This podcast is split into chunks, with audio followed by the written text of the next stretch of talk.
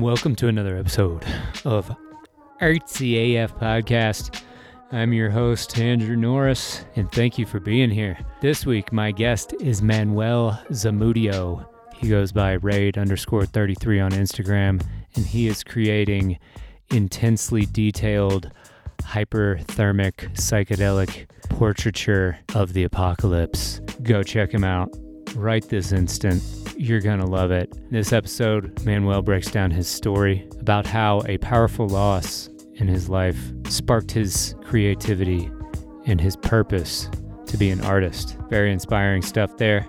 We also get into his process a little bit, some of his influences artistically and outside of painting. Just an all around great conversation. It was great meeting you, Manuel, and hopefully our paths will cross in real life someday. And this week, we have a new Patreon subscriber, artist, former guest, one of my favorite people, Alicia Post. You can catch her at Alicia Post Art on Instagram. She's a painter, a portrait artist, highly skilled in rendering accurate takes of humans and animals, and a mother of two. So, shouts to you, Alicia, and thank you. And if you, dear listener, would like to support this podcast, head on over to patreon.com slash rtaf podcast where you will find out how to do that. I'd like to also mention that i am dropping prints on tuesday. That'll be tomorrow after this episode is released of my most recent painting called central drift. It's the black and white grayscale painting of a giant anatomically correct heart with some color aberration channel separation effects. And these prints are also holographic on top of that. Limited edition of 25. So get your hands on them. AndrewNorrisArts.com. You can find it on that landing page there. And yeah, let's keep this one short and sweet. Let's jump right into Manuel Zamudio.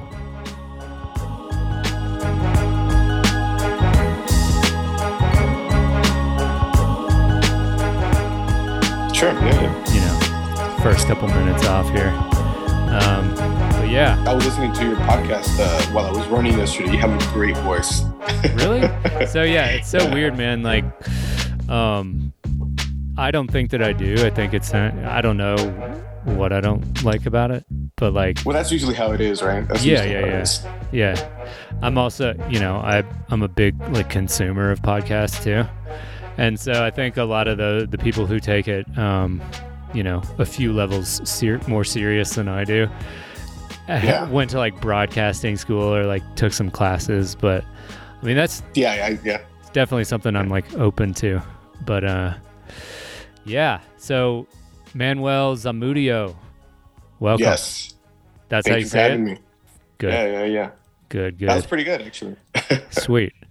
Yeah, I like to uh I like to practice saying people's names that I might not be able to pronounce beforehand. yeah, it's, yeah. People still can't say it even even in my hometown, so it's, it's all good. really? Cuz to me it Yeah. looks like it rhymes with studio with a you know, that's Yeah, like easy as fuck, that. you know? Yeah, yeah. That just seems really That's that's hilarious. You could just uh. yeah, do you tell people that? No, but I'm gonna start doing that now. Hell yeah. sweet. Well, sweet man. Um, very nice to meet you, and shouts uh. Jack Sure for for introducing us, and Yeah, appreci- great guy, great artist. yeah, appreciate you taking the time today. Um, Of course, man. Thank you. yeah, I want to just start off by saying, huge fan of your work. I only found out about it. I think it was not yesterday, but Tuesday, when when I hit Yeah. you up, Yeah. And uh, man, blows me away. I, I'm Thank you. I'm always amazed by portrait painters who can hone this level of detail to where you can see like pores of the skin and and just interesting Yeah. expressions on people's faces and just love what you do man i'm i'm pretty stoked Thank you. Thank you. pretty stoked to have you on and i'm sure all the listeners will will uh, love your work as well um so usually what I do is, uh, you know, we'll start off kind of like with your backstory, and you can go as far back as you'd like, um, you know, back into childhood if you want. But I guess the question that I'll pose first is, when did you start painting, and was is there a why behind that? Yeah, uh, so it does go. It does go back. I'm like you know, like a lot of artists and a lot of people that uh, you know that make art. It it does go back. Uh, so I'm gonna go way back. Okay, Take us Uh, way it, back. it does go further back. Yeah. Uh, so my family and I immigrated to the United States from Mexico City. Right. Uh, I was born in 1988, so this must have been like in the early 90s. I was about four or five hmm and we landed in Texas because it was the closest, you know, coming up from Mexico, and uh, so we had to go through all that. And and you know, families, even though they come to the states and they're in the states for a while, they take a while to adapt. You know, especially my mom and dad, right? Sure. Uh, so my dad's hobby uh, was painting, right? hmm So he liked to draw and paint, and it was like a hobby, but it was a little bit higher up than a hobby because he took it fairly seriously Yeah. and um, he was decent at it and and he did it all the time now the funny thing about that is that uh, when he painted he wouldn't let me watch. So i would go to school. Since he would work in the evenings i would go to school. And by the time i come back from elementary school he'd have like a new little painting or drawing done. And i totally thought it was magic. I was like this is magic. Right, right, like right. what the hell you know? And sometimes i would get upset because i'm like how do you do this? Because i want to do it and i don't know. And he was the type of guy that like that was his like relaxation time so he he didn't want a kid to like watch over him Sure. Sure. so, uh, so he did that for a while, and and I just was always enamored with art, and you know he would always uh, listen to jazz music and different music like that. So that's like another thing that mixes, you know, it's all one thing. right. Right. And um, so unfortunately, around age ten, uh, he passed away. You know, like Oh, super quickly from cancer. Yeah. So it was kind of he was a very healthy dude. So it was like literally like six months, you know, gone. Who? And I think a couple of months after that, um, I had already been drawing, of course, but I think a couple of months after that, I was drawing this big uh, Vegeta versus Goku drawing, right? Yeah. And I was like, and uh, it was really, it was pretty late at night. You know, it was probably like 10. And I remember having this like huge confirmation, but also like a feeling like a body high in that moment as a kid and being like, I'm going to be an artist. Like, this is what I'm going to do with my life. And I remember I got up and I went upstairs to, I, we lived in an apartment complex. I went to my friend's upstairs and I knocked. I'm like, I'm going to be an artist, dude. And he's just like, okay, you know, and I was telling my mom, like, I'm going to be an artist. So essentially, since that age of 10, since I had already been drawing, I kind of was just in my head, even as a teenager, in my head, like in the back of my head, I'm going to be an artist. This is who I am. It's not what I do. It's like who I am. right? Yeah. And ever since then, you know, I started drawing and, and it just stayed with me. It was just one of those things that always stayed with me. Yeah. Wow, that's a powerful story. Uh, yeah, thanks. Well, you know, yeah. I guess it's life, right? yeah, yeah. It's I mean it's it's one of those things where it's like maybe nothing you had control over in terms of like that feeling that arose out of it. But Yeah. but what you did with it, uh, you know, I mean, you look at your work, it looks like you've been painting since you were 10 or like making art since you were that age. And Yeah. so do you think that like having that as an identity at that young age really did it push you? Did it fuel you? Yeah. I felt like I always, I guess since then, I always felt like I had a purpose, Yeah. you know, and uh, my father was always a big guy. Like, you know, he, anybody that did something great with his life, he admired, you know, Mhm. anybody from like, uh, Ken Griffey Jr., Senior and Junior, and uh, you know Miles Davis, you know Coltrane, anybody who he thought was great, uh, Michael Jordan, he would always like tell me like, look at what he, he did with his life, or look at what she did with her life, like look at that. So I always, I guess that kind of stuck within me, hmm and um I've always felt like I had a purpose, and I that's why I always thought like or believed like art is what I do, and I'm going to take it as far as I can, Yeah. you know. So yeah, it always drove me, you know. Nice.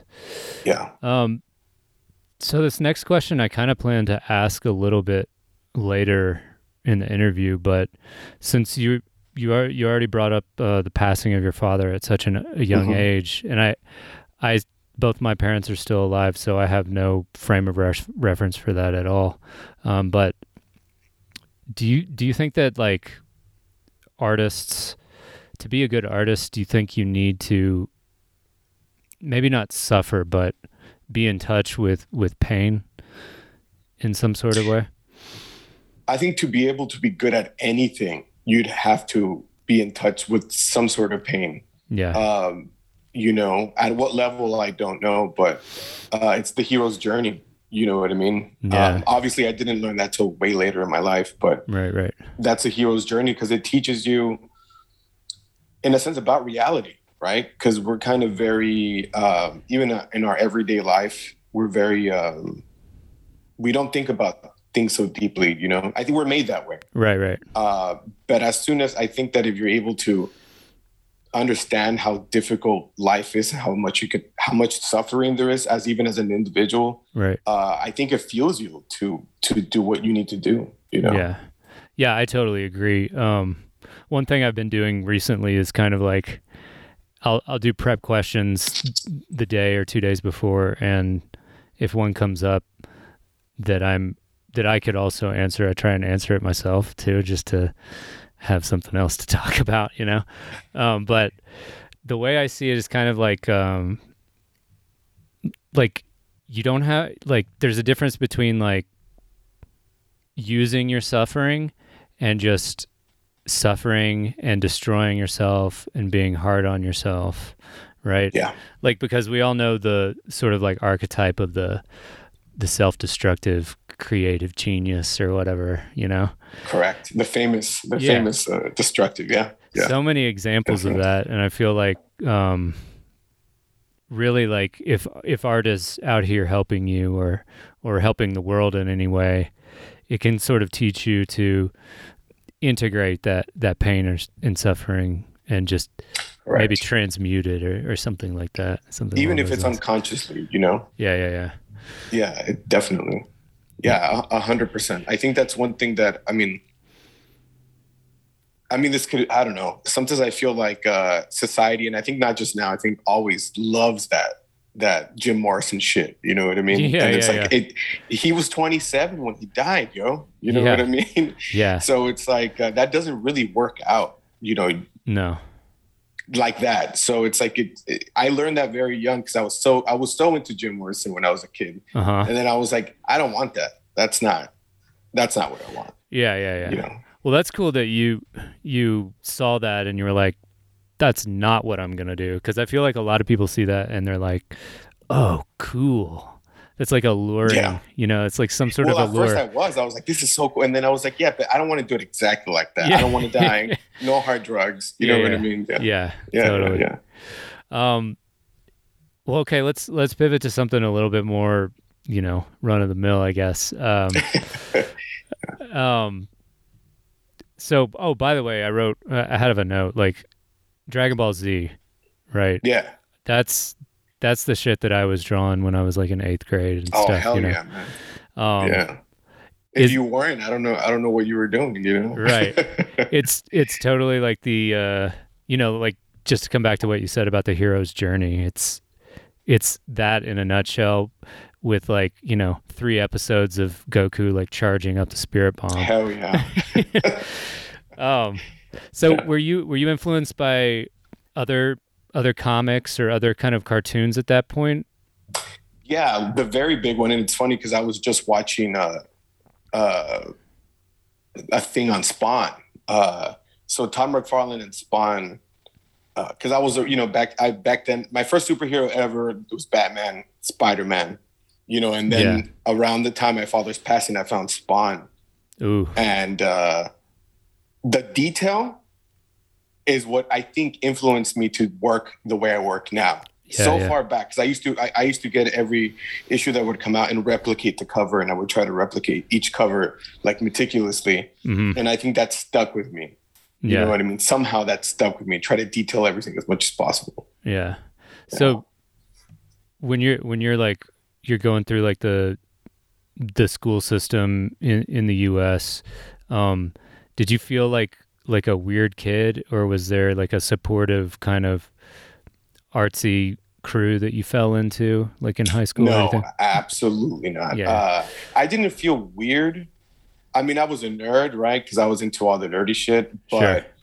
uh, I didn't really feel weird um, until I think in high school is when I really started meeting other people that liked art, weren't artists themselves or, or made art, but they were into like I found Alex Grey through people in high school, you know, nice. and that was like absolutely mind blowing for me. I was like, what the hell is this?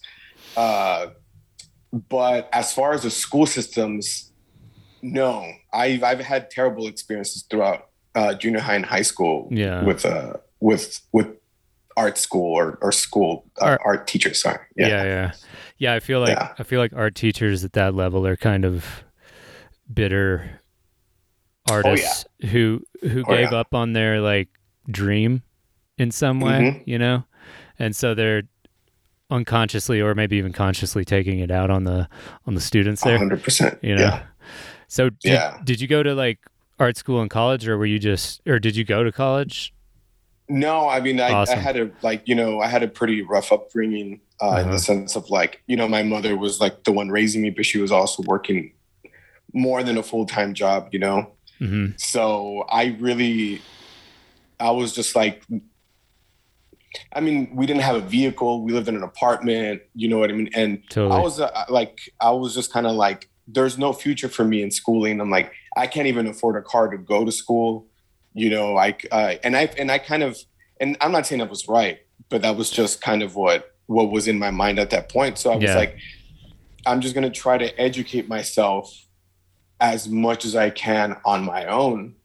Uh, because one, you know, I felt like a lot of the stuff that the school was teaching me was just a waste of time. Like I'm sure all of us did at that age, right? Yeah, sure. And I was like, I'm gonna try to educate myself as, mu- as much as I can. So, uh, you know, I would borrow books and I would I would steal books from Barnes and Nobles and stuff like that, philosophy books, art books, uh, books, uh, Terence McKenna books. You know what I mean? Uh, nice. And I kind of just kind of like taught myself a lot of different little nuggets of of good things through that. Uh, but no, I, I didn't. I didn't go to school just because like I just felt like I have no future in that. Like, um, I was like, and even I'm like, and I don't think art is there. I was just like, I'm just gonna try to figure things out on my own. Nice. So I kind of, I've just been like that my whole life, kind of just figuring things out on my own. That's dope. Yeah, that's really yeah. inspiring. Um, I, you know, I went to, I was kind of forced to go to college and take out loans before I knew what yeah. the hell that even was going to do to my life. Um, you can now you can hear the bitterness in my voice.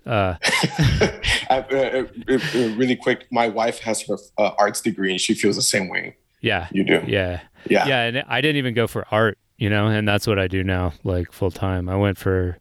Well, I didn't know what I was going for because I was just kind of. They were like, "You need to go college." I was like, okay. okay. yeah. Yeah. and then I got there and was just like, I guess psychology is interesting. And got that. And then. Which it is. It yeah, really is. Yeah, for sure. I mean, I. You know, I I'm of two minds about it. It's like on one hand, it was cool to have the college experience, I guess, and yeah. sort of like round out myself socially and and, yeah. and all that. But at the same I, I, wish I would have had that. I wish I would have had that. Yeah, yeah. Yeah. At the same time, I, you know, I feel like I didn't have a purpose until I was, you know, 26 when I actually started taking paint to a canvas, like off of the like, uh, like sketchpad paper and onto a canvas. And which then, is great to yeah. have a purpose, right? It's, it's so important. Changes. It's important, yeah. So, we're, yeah. so okay, so you finish high school and mm-hmm. you're mm-hmm. no didn't finish dropped out of high school okay awesome another mistake sorry yeah i'm i'm over here assuming uh, all this shit about school for you and uh, no no no you're good you're good you're good i didn't know how to say it but like the the high school chapter came to a close yeah um and so what are you what are you doing after that are you are you still painting because i feel like those years are so formative for for a lot of people that's when I started painting, actually. Okay. Uh, right, right at, at, what would have been senior year. I dropped out uh, right before I finished, you know, because I was listening to a lot of Rage Against the Machine and stuff, you know, and fuck everything. And yeah, I was just like, nah, fuck this. And uh, you know, reading Nietzsche and listening to Rage Against the Machine at that age, it's like, ah, it's too much, right? Yeah. So I dropped, I dropped out Yeah. right when I, I shouldn't have dropped out, and then I was like, I'm gonna, I'm gonna paint, and I had no idea how to paint, mind you. My pops didn't teach me how to paint. Right. I just, he just painted, right? Right. So I busted out his old easel, and uh, I looked at the paint, his dried up oil paints, and I was like, all right, well, let's see what I can do. I went to uh, Michael's and bought like canvas and and I just kind of messed around with that stuff. And I started realizing that I was going to need more money because, you know, at that age, fresh out of high school, I had no money. Right. And I was like, I have to figure this out. This is a funny story, uh, which is right in that same time period. Mhm. So I used to, uh, I used to have a homie of mine who didn't go to school. He was older, but he lived in my friend's neighborhood, and uh, he uh, sold weed. Right? He sold he sold a dro, and this is like maybe like 2004, maybe 2000 or 2006, maybe around there. Okay. And uh, his name was Lucky, the sweetest drug dealer ever, just a sweetheart Nice. and he was like a gangster dude, super sweet. And you know, I, he would always invite me inside, and I'd get to meet his family and hang out. And then I remember he was like, "So, what do you want to do with your life now that you got out of school?" And I'm like, "Well, I, I want to be an artist. You know, that's what I want to do." And I was like, "I just don't have any money. I don't know how I'm going to do it, but I'm going to figure it out." And he's like, "Well, I believe in you, dude. I believe in you." And like, he goes inside, he comes back outside, and he gives me three hundred and fifty dollars. And he goes, Nice. "I believe in you so much." He was like, "Go buy your your stuff, right?"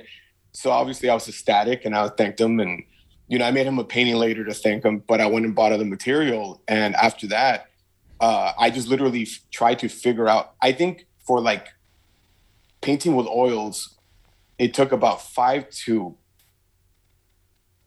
I don't think I got good at painting till like three years ago, four years ago maybe. You know what I mean? It took that long for me to figure out Yeah. what the hell to do with paint. Yeah. But that's when I started, and I just didn't stop throughout that time period. Yeah, yeah, I definitely know what you mean. Like, I look back at my work from, you know, seven, eight years ago, and I'm like, mm you know, Yeah, I'm just like, Yeah. mm, nah, cringe. yeah, yeah, yeah. I think yeah, this is, yeah, this is a topic that comes up like a fair bit on this podcast. Yeah. Like, if you if you don't look back in the past at some point and like look at your work and kind of, you know, you you can appreciate the time you spent making it, but you've got to you can't hold it in high regard like you did at the time Oh, you were no. making it. You know?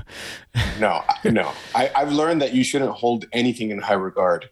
Yeah. Uh, like I'll look back at paintings from two paintings ago, and I'm like, nope, nope, nope, nope. I usually ha- I have them hanging um, uh, around the my my living room uh, so I could look at them.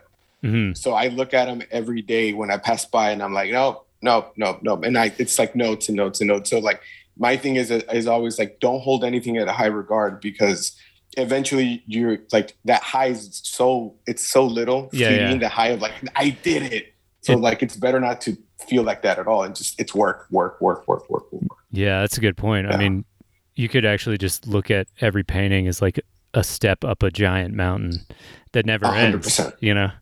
Yeah, it never ends. It never ends. Yeah. I told a, a, a friend of mine who's also a painter a couple of days ago.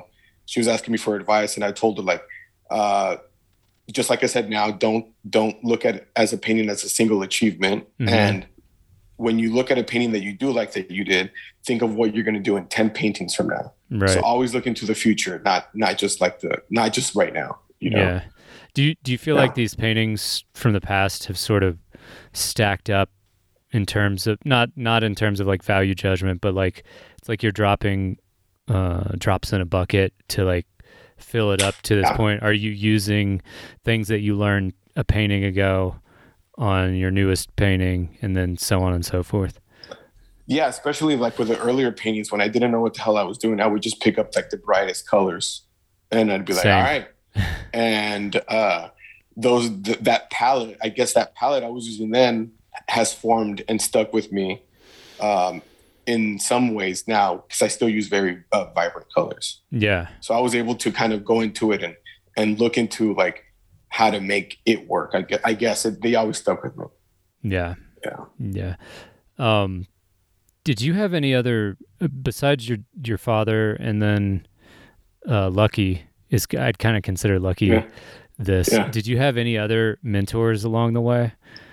So after I got through the whole, so yeah, to continue kind of the story. So painting, right, right after high school, trying to figure out how to oil paint, and then like in 2012, I came across a magazine called Juxtapoz, right? Yeah, yeah. And I had never seen any any art like that. Mind you, the only artist in my mind back then was like Alex Grey and like some of the visual painters. Uh, you know, I didn't know too much about anything else. Mm-hmm. So I, I forgot where I was, but I, I picked up uh, the cover has David Choe on it, right? Nice. So I picked it up and I was just like, what you, I was like, what do you mean? I was like, there's people now making art in their own way like this. Right. Completely blew my mind, right? Yeah. So, and then I found High Fructose magazine shortly after that. hmm And and I noticed that like people were and and and during that time period I was also getting into hip hop. So Nice. I kind of linked everything to graffiti because of the what was a lot in those magazines. Revok was in those magazines. A lot of other artists were in the magazines. So as I kept, as I kind of like went into hip hop, I started meeting MCs and DJs and b boys. Right. Shout out to my homie Evolve. Uh, he's a he's another mentor of mine. He's a, he's an MC, and he Nice. kind of introduced me to like, uh, you know, the hip hop world. You said his name. and then I started meeting the Sorry, his name was Evolve. Okay. Nice. Evolve. Yeah. Yeah. and uh, so he kind of introduced me to that and then i i got introduced to like graffiti people you know writers Yeah. uh, I hook, I got hooked up with a crew, EOS crew, and uh, which is ma- majority of brothers, right? And I met up a lot of other writers as well, in my, locally. So this is 2013, maybe 2014, and through them, a lot of these guys are street street dudes, strictly street dudes, right? hmm And they were able to help me like low lights, highlights, shadowing, hmm uh, you know, uh, blending of colors, you know, color palette, you know, use a teal, use a pink, use a teal, use a yellow hmm you know, uh, what's your color palette for today? What, what do you, cans do you need? And all that really, that was really when it structured me into saying like, this is something that is real. Mhm. It's not just a dream. I could make it happen. And I think there's this sort of like line I could try to follow, you know, and so a lot of those guys were mentors to me, you know, and, and, uh, they helped me out a lot, you know? Yeah. Yeah. I, I think spray painting is, I mean, it's almost the polar opposite of, of oil painting in a lot of ways in terms of how it's like applied to the surface and just the whole culture around uh, the two, you know? Yeah. But yeah. I, I do see like this this connection where like you know on the spray painting side it's like opaque and flat and you really learn how to kind of place color in and value in the right spot yeah. and then like oil paint you're blending all the like a lot of times you're blending all those together to make Yeah. to like form a shape right but i can see how they could influence the two it's like you have your gradient on the spray paint side Correct. and then Yeah. you have like you know you really have to like with spray paint it seems like you really have to know where to put your values and but you can simplify it in this way that's like yeah. oh we'll just put a swatch of like a darker orange here and then a lighter orange here and it Correct. you start yeah. making the shape Yeah. um i don't know what question i really have out of that other than uh uh, Well, let like, me well, let me tell you this. That, yeah yeah Uh, I think that spray paint spray painting taught me how to oil paint because of everything you just said. okay So a, a, a friend of mine in the crew, Cirque, uh, shout out to my homie Cirque, and he was just like, "Hey, dude, why don't you just oil paint like you spray paint?" And that was another moment of I was like, "Oh shit, maybe Yeah, I should yeah. try to do that." And even till now, like if you look at my paintings, there's always like three or four of the same gradient, kind of not necessarily placed like you would on a on, with spray paint, but almost. yeah So I, I I always keep that in mind, you know, and that well that helped me simplify enough to, to push it to paintbrush. Nice. Um, so Yeah. I'm going to share the screen here real quick. I want to take a look at your paintings. I got your website pulled up. Uh, can you Yeah. see it? Yeah, yeah, I see. Okay, sweet. Yeah, so so I, I'm also noticing like the graffiti and near like in all of them pretty much. Um, yeah. Which I guess is a it's kind of like a shout out to your crew and the fact that you were involved in that or probably still are involved in that world. Yeah, yeah, yeah, definitely. Um, Um,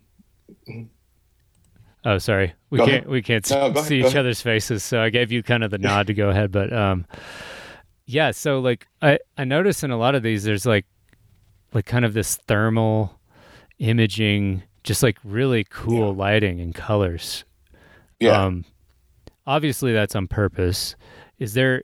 definitely. Is it just because it looks cool, or is there something else there? Uh, so really quick, if you want to look at more of my recent work, you can go to my Instagram. I'm still I'm gonna update this in the in the next maybe I think hopefully a month or two for What is my it? It's- upcoming solo show. It's risk. It's R- uh, Raid Raid Raid, Raid, A I D underscore thirty three underscore thirty three. Nope. it brought up uh, wasp stuff. Yeah, Wasp killer. Still brought it up. Oh, there you are. um, so yeah, these are these are more of the of the recent paintings. But as far as far as like uh, the colors, uh, I think I've I've always wanted to do something kind of like the visuals in like a sci-fi movie. Yeah. You know, something very Blade Runner. You know, uh, I love all that.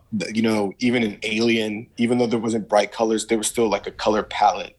right. So I really wanted to even even a movie that's not sci-fi, like uh, what is that? The Heat. You know, Heat with De Yeah. Niro, and Yeah, yeah. It's, it's a very like a, uh noir bit bit bit neo color palette. So that always it stuck in my head, and I was like, I think I'm gonna try to follow that because you can tell a story also with color, not just the person's face. Absolutely. You know, so uh, yeah, it stuck with me because of that. Yeah. Yeah, here here's a video of you uh just time lapsing this painting. Now this is in this is for Anthony Hurd's gallery, right? Yeah, yeah, yeah. yeah. Nice. I really yeah, I love that piece. Um Thank you, thank you. and I saw that you sold it, so congratulations on that. Thank you. Yeah, yeah. I'm I'm I'm glad it's going to a good home. Oh yeah. Yeah, so that material that she's kind of like it looks like she's wearing maybe is that the uh I can't think of the name, but it's that kind of silver uh like it's kind of like a thermal blanket. thermal blanket. Yes. Yes. Yeah, yeah, yeah, yeah. yeah, yeah, yeah. So I, I'm kind of going towards now messing with materials and and you know putting them on people and it gives it makes things a little bit more difficult, but it makes things more interesting. You know, which I love. Absolutely. Yeah, so you you also mentioned that um you kind of mentioned uh influences from from movies and stuff too. Yeah. Um do you have any other influences like y- you're picking color palettes maybe not based directly on a movie but just having that sort of like aesthetic in mind where you hmm where you take a scene and you you, you chop it up Yeah. into palettes and like values. Yeah. Um, yeah. Do you are you influenced by anything else outside of outside of art, like uh, Oh yeah.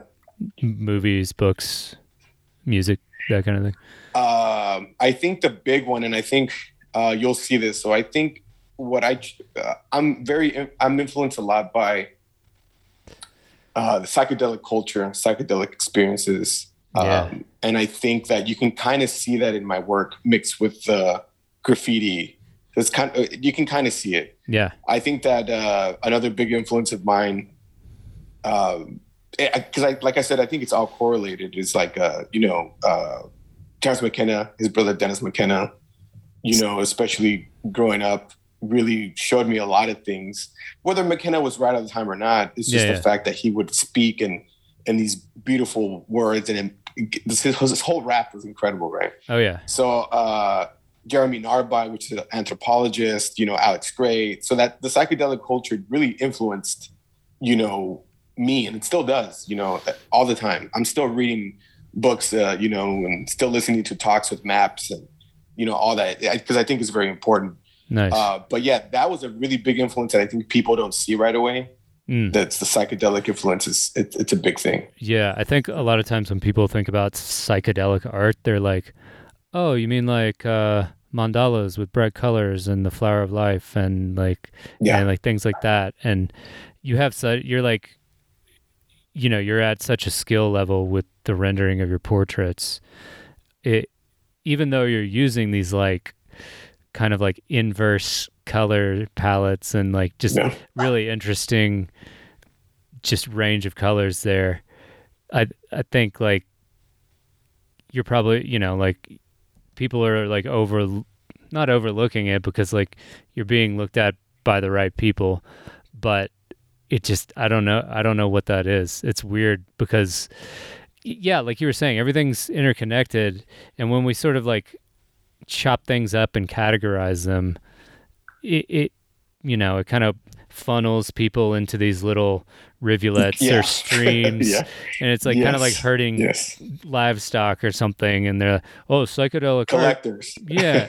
yeah yeah it mean you know it means this or or you know fine art means this and um yeah i i find your work psychedelic for sure i mean i, I look at Awesome. it and, and that's part of the appeal for me because you you've blended that kind of psychedelic aesthetic with like just you you can tell your skills are super refined and that you've worked at it for a long time Thank you, man. Thank you. I appreciate that. yeah. Um, so speaking of psychedelics, did you have Mhm. um, a peak experience at some point? Um, and do you do you use them as as a tool to help with your paintings or Uh, I did. I had multiple experiences uh, in my teenage years with uh, mescaline. You know, uh, I found out about mescaline through uh, the teachings of Don Juan, yeah, and I live in South Texas, so right. the book was written around this area. And as soon as I found that out, I went to uh, erowid.com at in my high school, right? Uh-huh. Because it was this is this is a while back, right? Yeah. and I was like, "Where does peyote come from?" And I looked it up, and it's like, uh, you know, uh, Rio Grande, right? Yeah. Which is like about an hour and a half away from the city I'm in, nice. which is McAllen. And uh, so we took my friend's Tahoe, uh, and I think we were 16. Me and my other friend, uh, my friend Abraham. Shout out to Abraham. We're still friends. And we went. We we rode out there, right? We Mhm. didn't have driver's license. We just went. And I was like, it's here. Like, you know, it, it has to be here. We're going to find it. And we were looking, looking, looking, looking. Long story short, uh, we ended up at this uh, Native American dude's house who's, who sold peyote like for his churches, right? Yeah.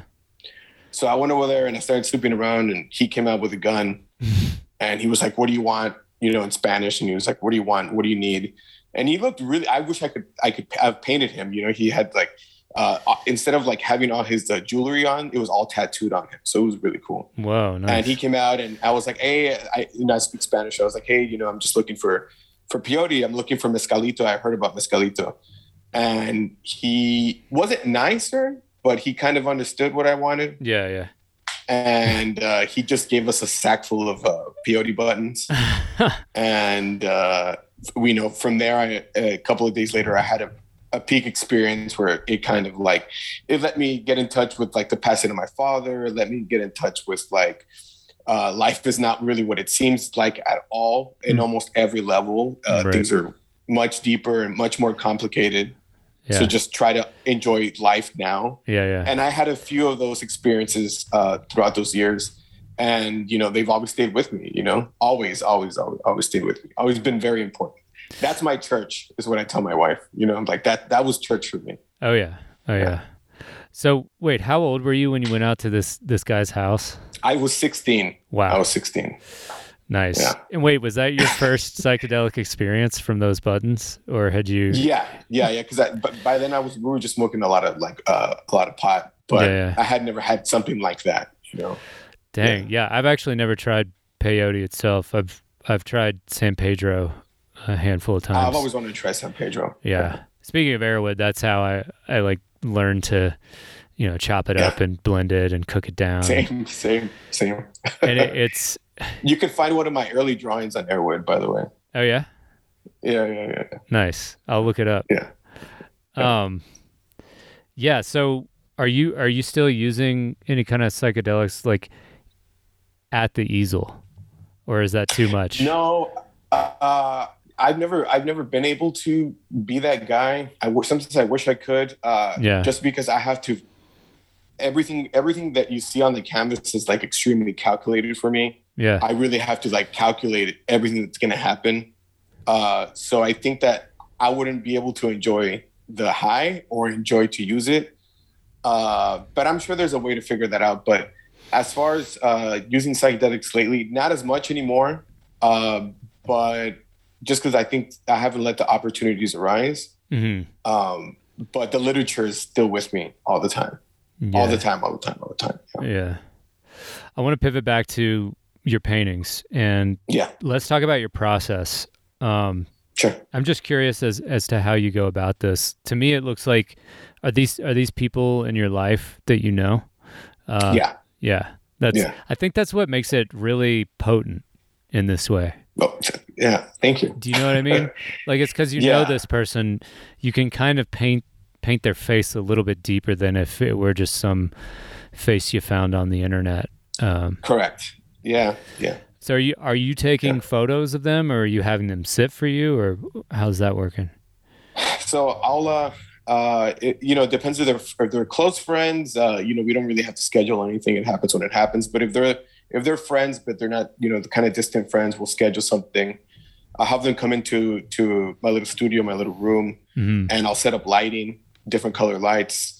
And then with my iPhone, uh, I'll just go ahead and take the photos, you know, and uh, I'll ask them for what I need, which I'm getting better at. I think uh, the element in my painting that I that I need to develop more than anything is my photography and my uh, shaping of the models, as far as like asking them what to give me. Yeah, yeah. Uh, but uh, I, you know, I, I kind of get the photos from them. Uh, after the session's over, usually the way I work, I'll go for like a long run, a couple of miles, and uh, every time when I take a break or something like that, I'll I'll look at the at a photo, and then I'll I'll run, and then I'll try to imagine what I can do with a photo. Sometimes the photo's so powerful in my eyes that it's already like I know exactly what to do. it's dialed in. Uh, but once I figure out what to do, um, you know, I'll I'll buy a panel, I'll sand it, prep it, do all that, and then I'll just start drawing with a uh, it's a blue transfer pencil that erases even with like a little bit of saliva. So yeah. you'll see none of that with paint over it, which I love. Right. So I'll go ahead and, and draw it out. And then from there, uh, just uh, I don't really do any underpaintings. Um, I never really taught myself that. So I'll I do uh, a technique which I just learned what it's called. Uh, I think it's called window shading, and it's an older technique hmm that really isn't used too much, where you render everything like a printer in a sense. Gotcha. So I, I From render top to every bottom. section from top to bottom, or from back to for, to front, yeah, yeah. and everything's rendered all at once. nice. So I think it's a little bit more stressful because sometimes I can't let things dry like a portrait, like a face. Mm. I'll try to knock out a face in one day. So that could be like a 12 to 13 hour day yeah, of yeah. just rendering just a face and leave. That way it doesn't look patchy. yeah. Um, so yeah, that's kind of, it's kind of a simple, I think, process, you yeah. know, just, yeah. Yeah, that's pretty. That's pretty sweet. I've never. Uh, so like, I'm I'm not that good with oil. So when you're talking about this process of like rendering a face to to the final form that you take it, I just I, I'm like, wait a second, wouldn't you have to let it dry to like do another layer or, or whatever? Yeah. It's all one layer. Yeah. all everything's everything is one layer. So it's- uh, ex- I mean, except for like the layer of hair. When Mhm. it comes to hair, I'll do like two layers. Yeah. You know, the underpainting and then the actual strands of hair. hmm Yeah. Yeah. So it's I guess technically it's like alla prima also, or maybe not just I one. guess so. Yeah, yeah. Like nice. Um let's see. So yeah, do you feel like the running helps you kind of I don't know how to say it. Would it would it help you like generate ideas or or lock in to ideas or maybe learn? Yeah. Do you feel like it's all kind of a flow like that? It's it, yeah. It's all. I think it's uh, it's it's it's part of the thing. You know, it's it's completely necessary. Um, you know, like I paint full time, so when I'm painting them, you sit down, man, for like four or five, six, seven hours, more 10, 12, 12 hours, right? Mhm. So like every day I try to go running for maybe like an hour and a half. Um, sometimes in between paint sessions so I could give myself a break. But as far as like the idea making, for me, I'm assuming that the endorphins and the running and the music, um, or sometimes the book or the podcast just really solidifies um, the idea. And this is something I tell people and and uh, as far as artists, that I feel like the running helps me stay in a creative idea mode all the time. Mm-hmm. So like I don't shut it off, and I'm sure like a lot of painters never shut it off either. Yeah. Or artists like they don't shut it off. You're always in that mode of like in a creative mode where like you can open yourself up and pull an idea and you can look at it and mess with it and then maybe put it back in the in storage for later. And running does that for me. So usually I have three or four paintings coming um, behind the one I'm essentially working on. And running really helps me visualize all that and store it. I don't even know if that makes sense, but running is very essential for me. Yeah. Yeah, that makes sense to me. Like, you know, there's plenty of research on exercise and, and like cardio and the this concept of like neurogenesis where like yeah exercise and cardio basically generate more neurons in your brain and make more connections between them. And, oh wow! And yeah, yeah. I mean, I just think that that's that's yeah, that's perfect. It aligns perfectly. Yeah, I think with, running's very psychedelic. Yeah. Yeah, because you're like it's like breath work or something. You know, it's like yeah. some yeah. weird sort of breath work thing. Um, so you're running for an hour and a half. That's so long, man. I yeah yeah.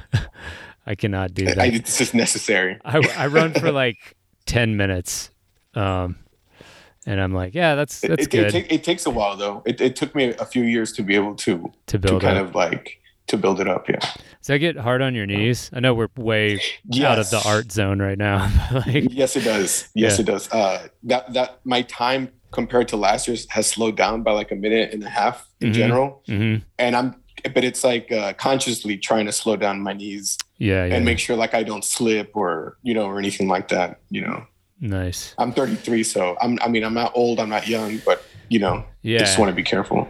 Yeah.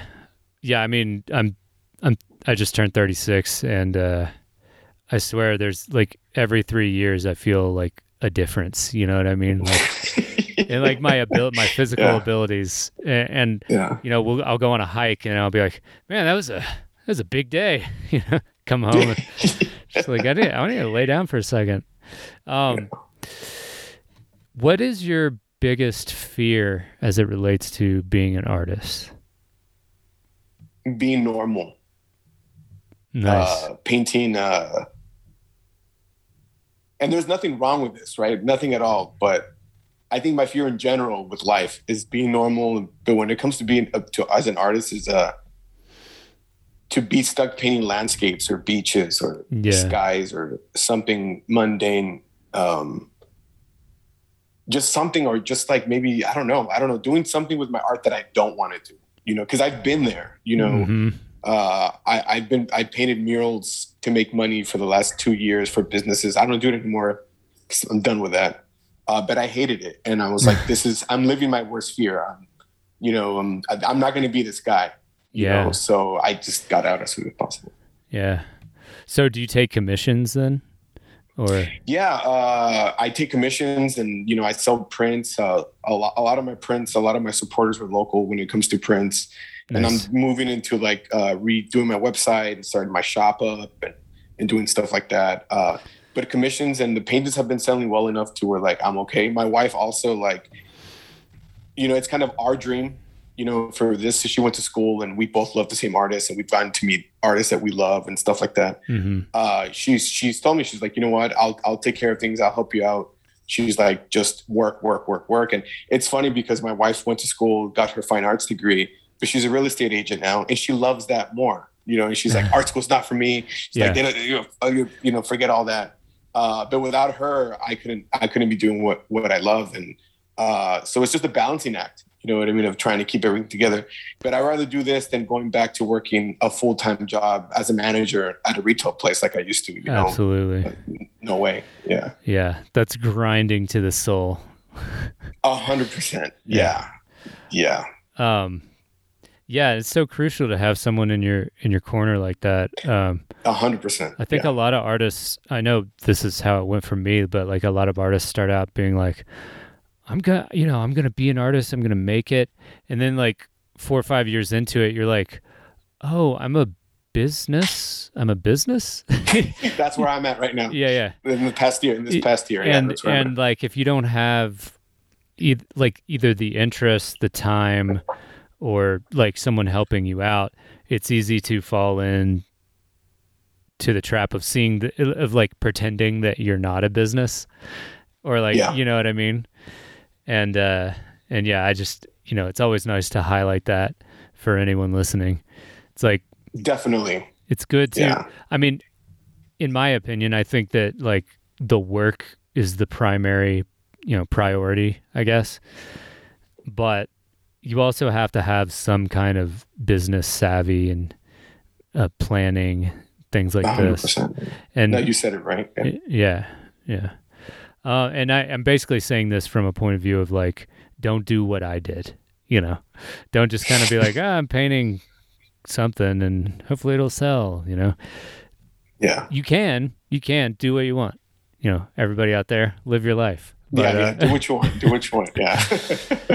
um, no, but I, I agree. I think there's there, like there's certain paths for everybody, mhm, right? mhm, And on I mean, and I would say like the path that we're on, you do have to look at it as business. right. Uh, you do have to, and I think I, a lot of my friends or a few of my friends locally that did go to art school, they tell me that they didn't learn anything about business, uh, being a businessman as an, a business person, you That's know, as so an artist, insane. and which is bananas. Yeah. you know what I mean. Uh, so they asked me for advice, and I'm like, look, you know, try this, try that. Uh, you know, look for look for your collectors, your collector base, or you know, find out which gallery works for you because not every gallery is the same for every artist and and that. Uh, make sure you sell prints, editions, and all that. And that's because I'm learning, you know, little by little. I, I feel like I'm still a baby when it comes to the art game itself. Uh, Same. And uh, it's just uh, that's a big part. You said it right. It's a it's a big part. The business aspect is is a big part. So, how are you getting your your work out there? Um, what's your what's your kind of mo? Are you are have you hit up galleries, or did they just find you, or are you going to art fairs? And- So, uh, uh, I guess the story behind that is that, you know, in 2019, in the middle of 2019, I lost my job. My, the company that I work with, you know, was uh, was not doing well. So, I lost my job. I couldn't find a job uh, during that time period here. So, I, my wife and I were like, just go full time, right? I'll start paying you full time, and uh, you know, I, that's when I started kind of ren- uh, focusing my skills on what I'm doing now. Mhm. So about a about a year later, almost a year later, uh, I start. Well, no, well during that time period, I started uh, applying to different galleries. You know, little galleries just to get into a group show and a group show here and a group show there, not big galleries. And I noticed that the galleries would give me good reviews, and you know, I didn't have problems getting into the gallery. So uh, my wife was like, "Okay, so go after the big ones," you know. And I'm like, "No way, there's no way, like nope." So what she did uh, is that she grabbed all my work and sent it to High Fructose to apply to like uh, what, what would you ca- like uh, I had something like editor's pick or something like that, right? Mhm. And they picked me, which is completely mind blowing. They gave me like a little spot on their social media and their website, which is incredible. Hell yeah. So then I, I got a little bit more courage during that time period. So I applied to the Luz de Jesus uh, group show, Mhm. and then I applied to Arc Enemies group show, uh, and I got in to both of them, which in March of 2020, right before the pandemic hit. So I decided to go to the Luz de Jesus show, and I flew out to LA, and it was a great experience. I got to meet the director of the gallery. I got to meet other artists, to, and it was a great experience. Um, and you know, I didn't know what, what I was going to do after that. Um, but I had ideas. Like my dream goal was always to show with Think Space and to show with galleries like that. And so when I was there for the Luz Jesus show, the day after the the opening, I got a I got a Instagram thing that said uh, Think Space gallery started following you, whatever. So I was like, dude, that's awesome. You know, that's great. But it was just like, it's awesome. That's great. So I came back home from the trip into LA, and maybe like a month later, two months later, uh, ThinkSpace had this whole thing called the Happy Place Contest. And it was like a contest for artists uh, that were unknown during the pandemic to like highlight their stuff or whatever. Right. So again, I was just like, I'm not gonna. I, that's stupid. I'm not gonna do it. You know, no way. And I think I entered it maybe like 15 minutes before it closed. So it was like midnight in Texas, in or something like that. Yeah. So I applied for it, and then yesterday, uh, the day after, uh, I was having uh, a couple of beers with some friends, um, and I just got the notifications, and it kind of they Think Space changed my life, right? Yeah. At that moment of just posting, like he's going to work with us. So instead of Okay. giving me like a, a like a a shout out and like a little a little like show of like four or five pieces, they decided to give me a, a solo show in their small room, uh, and uh, they teamed me up with Super A and kind of directed me on how to do things from there. And uh, they changed my life, man. They changed my life in in in every way in the art world possible. Yeah. So after working with them, I just started working with different bigger galleries and and you know just kind of it's kind of going from there. Nice. Did that experience kind of open your eyes up to what the art world uh, Yeah. is? Yeah. Yeah. Yeah, I felt like I didn't know shit. You know, Mhm. uh, I was like, "What is this?" You know, and I still, I still feel like I don't know much, but Right. I know more than I did back then, a year and a half ago. Uh, but it showed me how big the art world is. Right. you know, and how powerful it is and everything like that. You know, it's not just how good you are at your work, Right. but it's everything else as well. You know? yeah. Yeah. Yeah, I feel like I've had a couple of those like eye-opening experiences like one was was Art Basel going out down to Art Basel and just seeing seeing what that is and the just Yeah. the amazing just beast that that is, you know. Like uh yeah, that was really impressive. Um so so so like speaking of the art world, is there what is kind of like a brutal fact that you've learned about the world of art without, you know, taking any shots at at Mm, anyone? I really haven't really had bad experiences, but I will say this. Um, collectors are great. Uh, but to the artists listening out there, even even if they buy a lot of your work and they're patrons and you have a good relationship, don't let them tell you what to do. 100%. And uh, another thing is um, if you see that a gallery wants to back you and you see that they're good people, you know, stay with them, learn from them, you know, uh, really try to grow with them. yeah. Um, and then another thing I've learned is that the art world is so big that uh, sometimes, no matter how good you are technically, um, you know, you have to learn everything else that comes with it.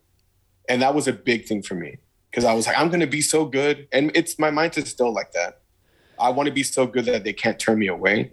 Yeah. But sometimes, like, you need to learn everything else, you know? Like Yeah, like the business aspect of it who to talk to who not to talk to when to sell when not to sell who to sell to you know and all that stuff so, yeah. yeah. Yeah, there's so many ins and outs and it can feel like a chess game sometimes. yeah a hundred uh, yeah yep nice. it definitely is a chess game yeah Nice. It's so like without uh without any kind of like false modesty. I want like a a really honest answer here. What what painter or artist would you like to be compared to?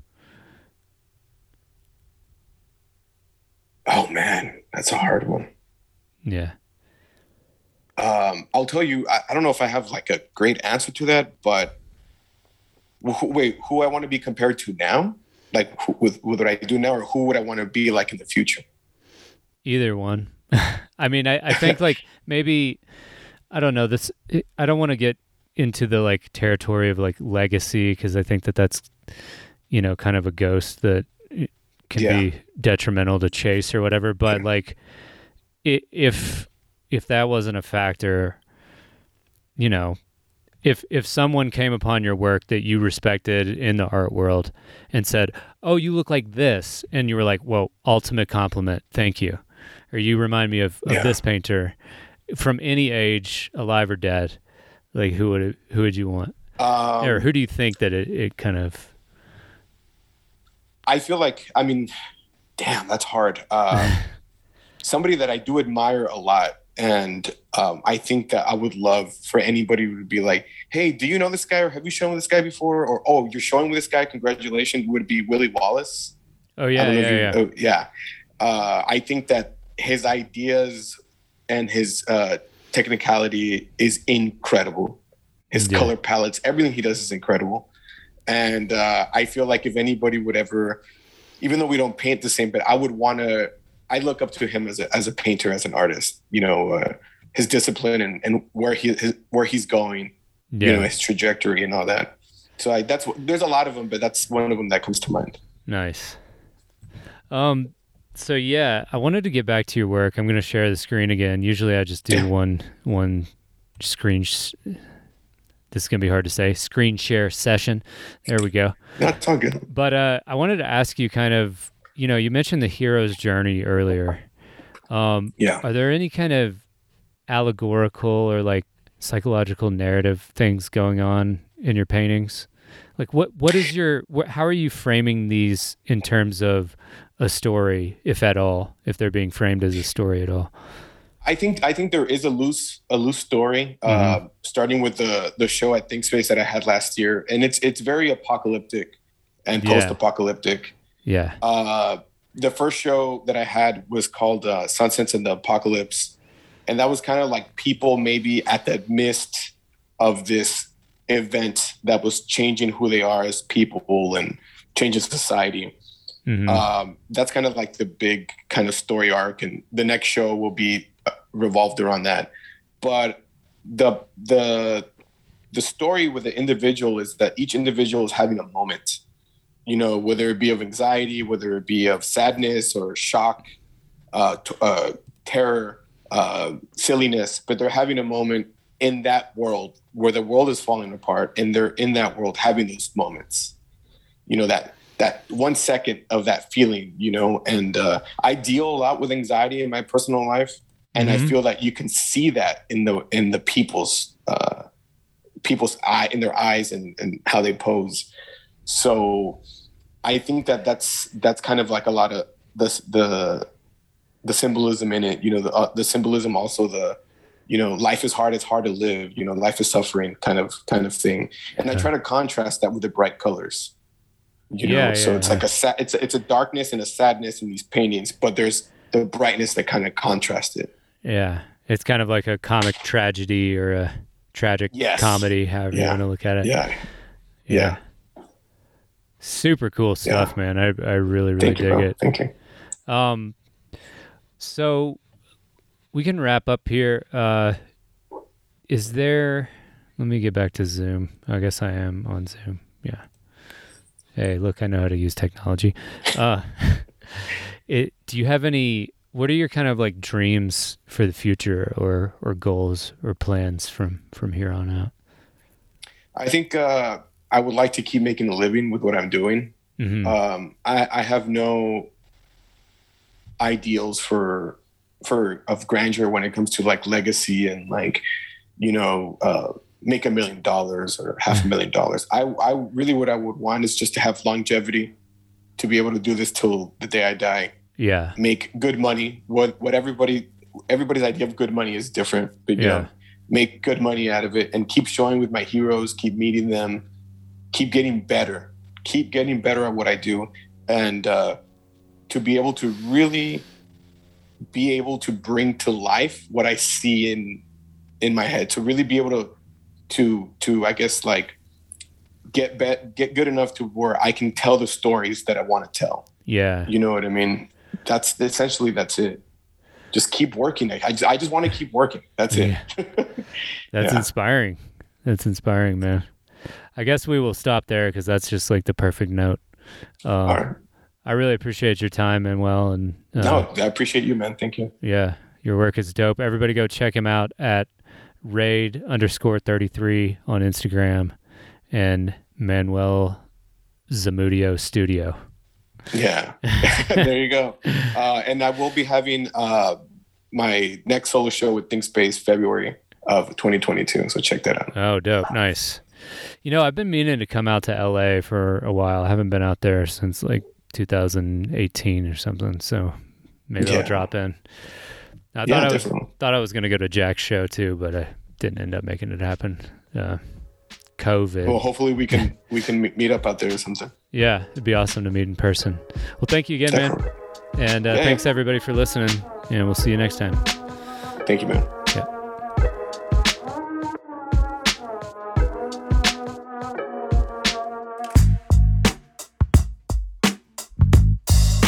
Thank you again for listening to another episode of RTAF Podcast. If you are interested in supporting the Patreon, that address is patreon.com slash RTAF Podcast. And I want to thank all my patrons. You guys keep this engine running. I couldn't do it without you.